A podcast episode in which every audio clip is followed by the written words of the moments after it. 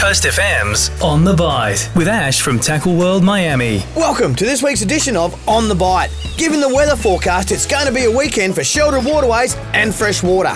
There are some solid trout being caught up in the hills, and given the recent restocking programs, with not just fingerlings but some extra large brood stock, your chances of success just got a whole lot better. And for those that enjoy black bream, we've noticed some numbers making their way back down our rivers, back across our estuary system to our rock walls and groins. And the staple herring's been plentiful with some good sizes amongst them. And fish with light tackle, they're a whole lot of fun for all the family. The next fishery that's on the build-up is our local cray fishery. While a few reds are getting caught, most people are getting ready for the run of the whites in around 4 weeks' time.